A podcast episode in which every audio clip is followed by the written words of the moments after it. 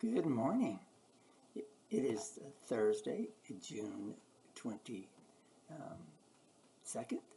and uh, we're looking look, look at uh, today and tomorrow the Gospel of Matthew, 10th chapter. We look at verse 32 to 33, which are the, the ending verses of the text for this coming Sunday. And it's a, it's this talks about a challenge that all true Christians face.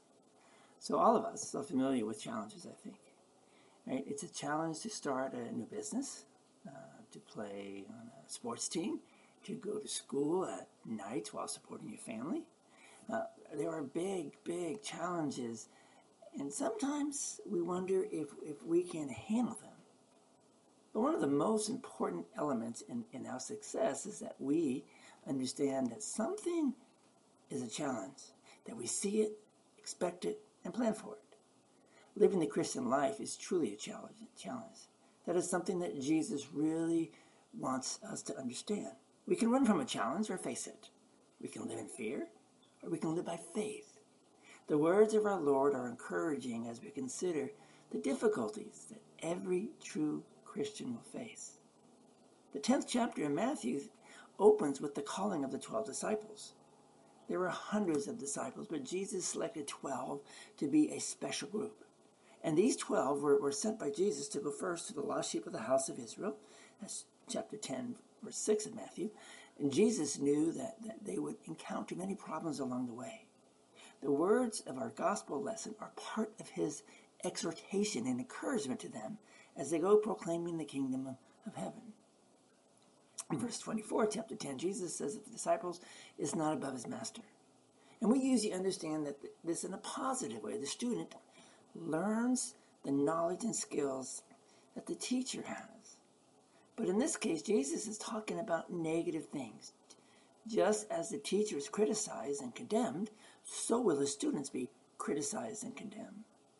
They call Jesus Beelzebul. Zebul is the Hebrew expression for a heap of dung. That's saying it in about as nice a way as I can. Beel is a form of the word Baal, and that this was the ancient Canaanite god called Baal. Beelzebub, therefore, is a very derogatory way of referring to the devil. Just as men rejected Jesus, so they will reject the followers of Jesus. They will consider them the worst of evils. But Jesus says, Have no fear.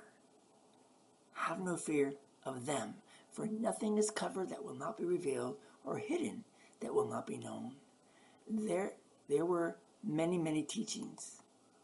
Um, and, and, and they couldn't be fully proclaimed until after jesus' death and resurrection. These teachings would become the most controversial of all. Jesus is true god and true man the way of salvation the one who will return on the last day. The followers of jesus will be threatened. Some even be killed but again, Jesus says not to fear those who can only kill the body and not the soul. There's a far greater problem ahead when we turn away from God's grace.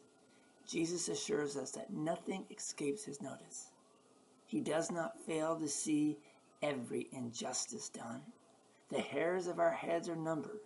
A sparrow does not die except that God knows. Those who confess him before men will be confessed by him before the Father in heaven. So, what does this mean? Well, let's ponder that.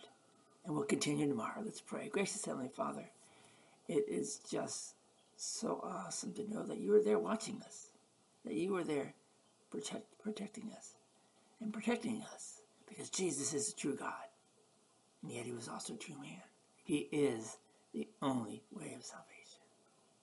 Amen. Thanks for being with us today. And um, Hope you have a, have a wonderful week prior to today. And um, was out of town Monday, Tuesday, and Wednesday. I actually got back yesterday, or, or today, I should say. Um, and uh, so we're back doing devotion. We'll do devotion tomorrow. We'll be, be the second half of this devotion. We'll wrap that up and, and answer the question. Luther's favorite favorite words. Sometimes, what does this mean? Have a blessed day. We'll see you all tomorrow.